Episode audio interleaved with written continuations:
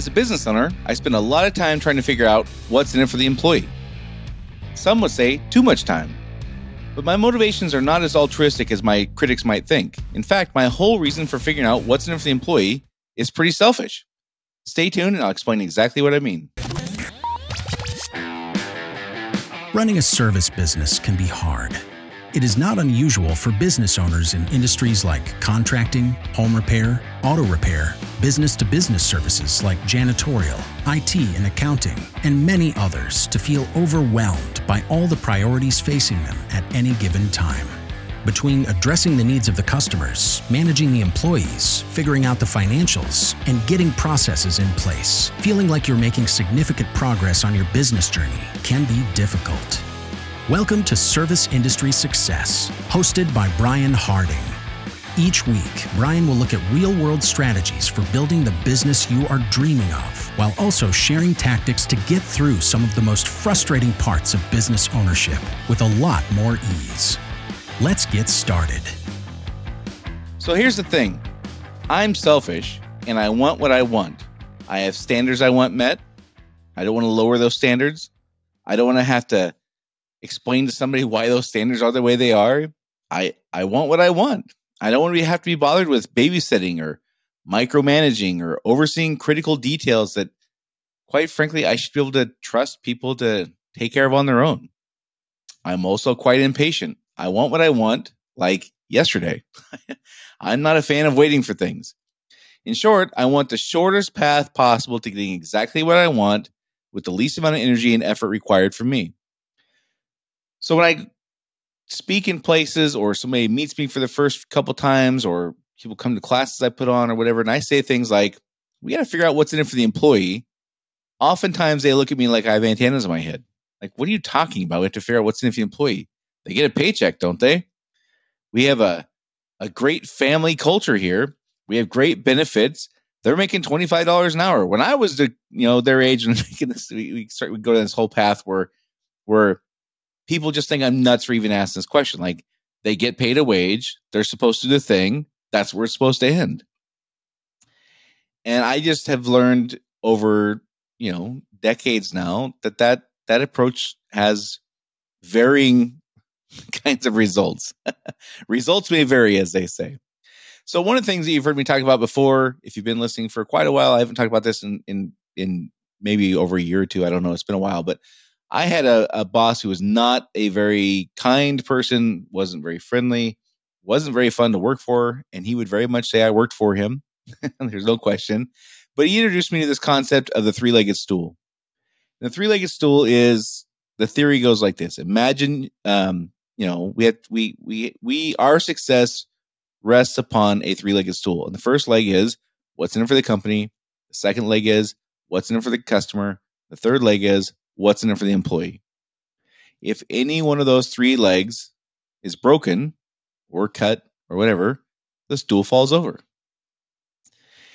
And while he wasn't a very nice guy, he understood the idea that we can't just force people to do things because we say. We have to help them connect the dots in some cases on what why they would want to do this thing. Or if we're not going to do that, then I do have to spend time micromanaging. I do have to spend time forcing and babysitting and measuring and and you know overseeing and being available to to check in and all these things that we complain about doing as business owners we, we have to do all those things if we don't have a staff of people who generally want to do the right thing.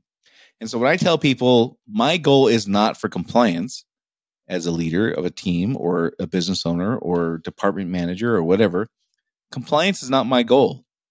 My goal is for these people to want to do the thing that the company needs and the customers need and the coworkers need and I need and they need. My goal is for them to want to do this thing, not to have to do this thing.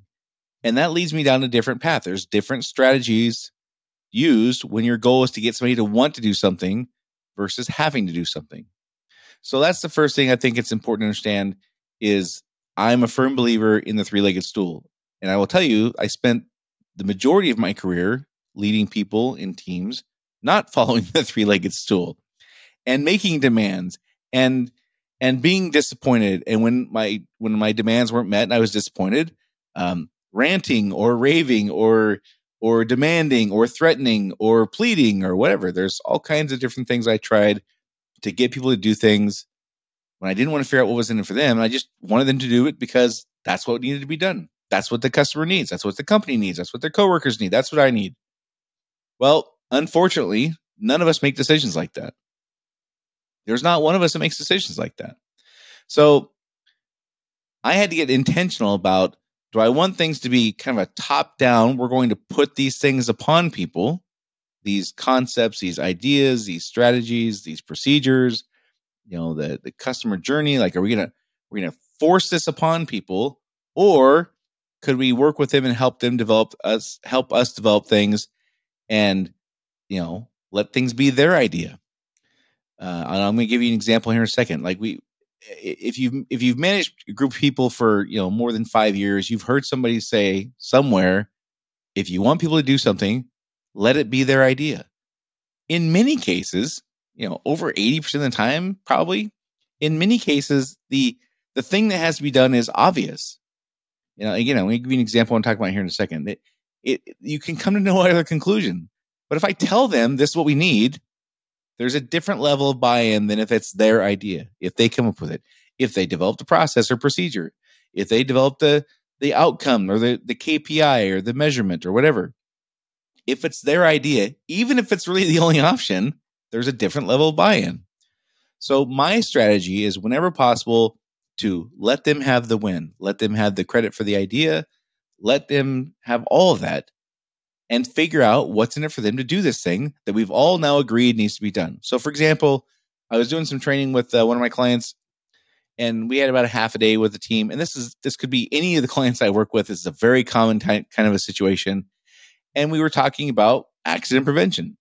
In this particular case, you know, the company has a number of vehicles. Uh, the, the company, you know, transports materials and supplies that the customer buys that, that get installed. And if they get damaged, there's problems with that. Of course, if there's vehicle accidents, there's be problems with that. And one of the things I asked this group of people was if I come back in a year, me, Brian, this outsider of your company, if I come back in a year, what is an acceptable number of vehicle accidents or injuries or property damage incidents to happen in a year? Now, this is a company of, you know, 15, 20 people, whatever. What is a reasonable or acceptable number of accidents of those types to have and still consider ourselves to be doing a good job in accident prevention or safety, if you prefer that word? And I stopped. I stopped talking. Now, of course, they're sitting there going, well, what answer is he looking for? And so the first thing somebody said was, well, of course, zero. Zero's the answer. And that's why I said, okay, I understand zero is the answer you're supposed to give, but what do you really think the answer is?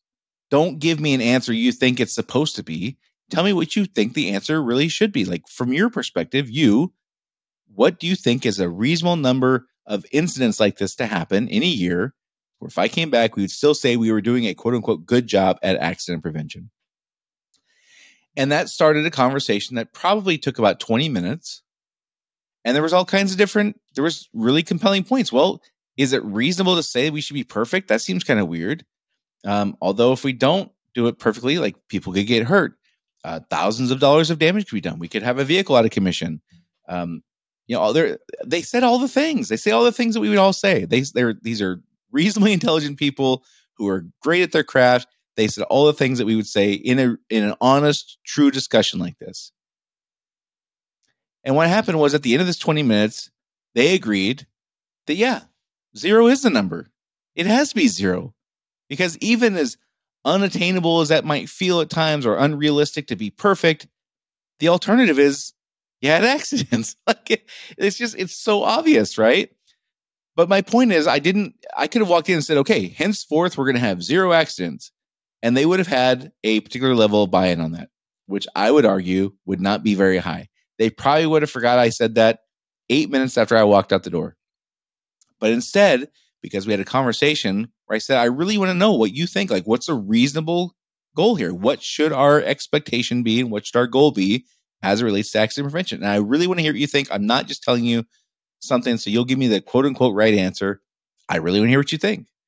And they came to the conclusion that we would have come to anyway. And, it, and we invested 20 minutes of however many people in a meeting, not out turning wrenches and producing revenue. It was an investment for the business owner for this conversation to happen. Now, think about the different level of buy in that they had when they, when they went through all the conversation about is this reasonable? Is it fair? Is it attainable? All that stuff. And they landed on the place that I could have very easily walked in and said, here's the expectation and saved all that time, supposedly, and just made the demand. But the level of buy in would have been completely different. And one of the things I had learned about this particular group of people is what what makes them go, what makes them feel proud of what they do, and how they assess their own performance, and and how they how they want to be seen by their peers and their their their manager and their business owner and their customers. And once I knew that, and we had the agreed upon expectation, I knew what's in it for them to do this. So this is the process I would I, I learned to go through whenever possible, and this is one example of many, many, many, many examples I could give. And it could be small things, it could be big things, it could be simple things, it could be complex things, it could be customer related things, it could be performance related things, it could be sales things, it could be attendance things, like eh, all stuff, right? I need to understand what's in it for them to do this, or I need to understand that I am the one taking on the burden of making sure that it happens. And when I have to take on the burden of doing, doing that, I can't be doing, doing other things that I think are more productive. So if I don't figure out what's in it for them, what are the alternative compelling, compelling reasons they might have? Well, they could lose their job. That's one that many business owners just like, well, they, they, they if they want to have their job around here, they better do it. Okay. So they lose their job. So what? Like literally, like, so what? Do you, do we think that employees right now in this moment in October of 2023 believe they can't go get another job? Is that compelling to them? I would argue it's not as compelling as we'd want, right? Well, maybe they have to endure me nagging them for, you know, a while. Like they if they don't do this, they're going to hear about it from me tomorrow. And they walk in and they have to endure 90 seconds of me nagging them. And then what? Like then what? They go on about their day. They go outside and they smoke a cigarette or they do what they do. They go out and have their lunch or they go on about their life. Like an hour later, it's not. It's like the thing never happened. The ninety seconds never happened. It's, they don't think about me nagging them another moment after ten minutes after it happened. Well, they might disappoint a coworker or a customer or a manager. They might disappoint somebody. Okay, so what? Tomorrow, somebody else will just a different person will disappoint the customer, the coworker, the manager, and it'll be like my thing never happened. so who has the responsibility of making sure it gets done? Me. If I if I go about that that path where I'm not going to figure out what's in it for them, I'm going to just say they should because I say so. Well, then it's my responsibility to make sure it gets done. And what kind of t- effort and time commitment does that take? Eh, infinite, right? So which takes longer? Me figuring out how to convince them to do each thing, or me figuring out with them what makes them go and why they'd want to do this. So in my example, it was about a 20 minute conversation after we'd had about an hour conversation that I would have to have one time to figure out what's in it for these people to do things like accident prevention. One hour I spent with this group of people to figure that out. And then I we assessed what what was a reasonable goal. It was their idea to have a zero accident expectation was their idea.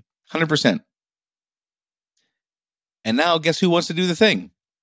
And who doesn't have to to tell them every seven days on their weekly meeting that the expectation is we have zero uh, accidents. The business owner he doesn't have to do that now. Now, does that mean they don't ever talk about it again? Absolutely not. But what he will talk about is remember how we said collectively, you guys decided this was the, the outcome we needed. It's the only one that made sense. And here's what we said was in it for you to do this. It's an entirely different conversation than the company needs we can't have, et cetera, et cetera, et cetera. So, which one takes longer? Having done it both ways for many years, I can tell you which one takes longer. It's the one where I don't try to figure out what's in it for them and I try to force them to do the thing because that's what I want. Which one takes more effort for me? You know, figuring out why they would want to do a thing or trying a variety of methods to get them to do it for the reason I want. Now, does this cure all failures? Nope, of course not. These are still human beings we're talking about and I'm still a human being. I'm still going to make mistakes in explaining things or, or asking the right questions or how I present things. And they're going to make mistakes. They're going to cut corners sometimes. They're going to, It's gonna be Friday at 3:30 in the afternoon. They're gonna want to go home. Like things like that are gonna happen. So it doesn't cure everything? Absolutely not. Is it immensely easier for me? Yes. Do I consistently get better results? Absolutely. And those are the things I care about. Is it again, I'm a selfish person. I want what I want in the easiest possible way. So because of that, it's all about them and what they want. And that's one of the critical things I learned is if if I'm going to truly be the selfish person I am, I got to make it all about them. Because then I can selfishly do the things I want to do. If that means going and doing something else on my uh, having more off time because I'm only working 3 or 4 days a week instead of 5, that's me being selfish, doing my thing. If it's me running the business or building the business and focusing on things that that grow the company rather than making sure they follow this procedure and how to do this one thing, then that's me being selfish. I get to grow grow my company instead of babysitting them to do the thing because they want to do the thing. And so it's more likely to happen without my oversight. So here's the first thing I'd recommend is collectively we just got to know like what makes these people go.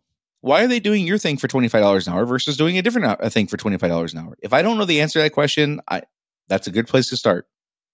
What makes them feel like they're doing a good job? How do how do and then once we know that, what makes them feel like they're doing a good job? How does that feeling that they're trying to get tie into the things that you want done individually? What are the personality drivers? We've we've talked a lot in this podcast about personality drivers and the four quadrants and internal or introvert, extrovert, and task and people.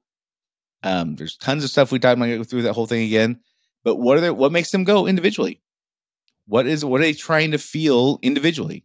What are their goals individually? What are they? You know, and, I don't like the cliche like, "What do you want your career to look like in five years?" I don't like that. But I essentially want to know, like, if you could wave your magic wand, what job would you have in five years, and why do you want that? and why do you care about that? And on and on we go, right?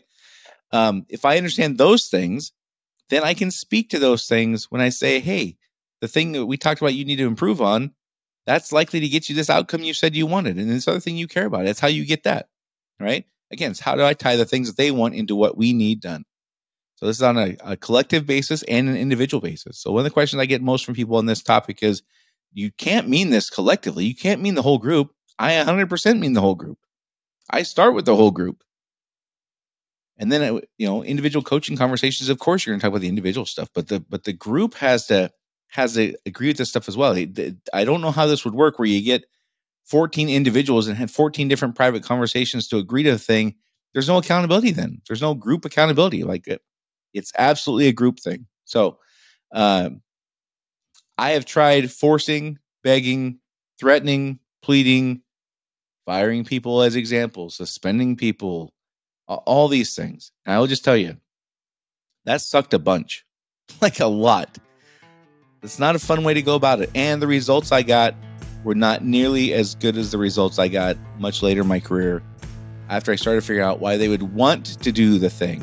Once I started figuring out why they would want to do the thing, my life got a whole lot easier, both because of the effort required for me to get compliance and from consistently achieving better results. So, if you find the information I share helpful, please share this podcast with a friend or colleague you think could benefit from it.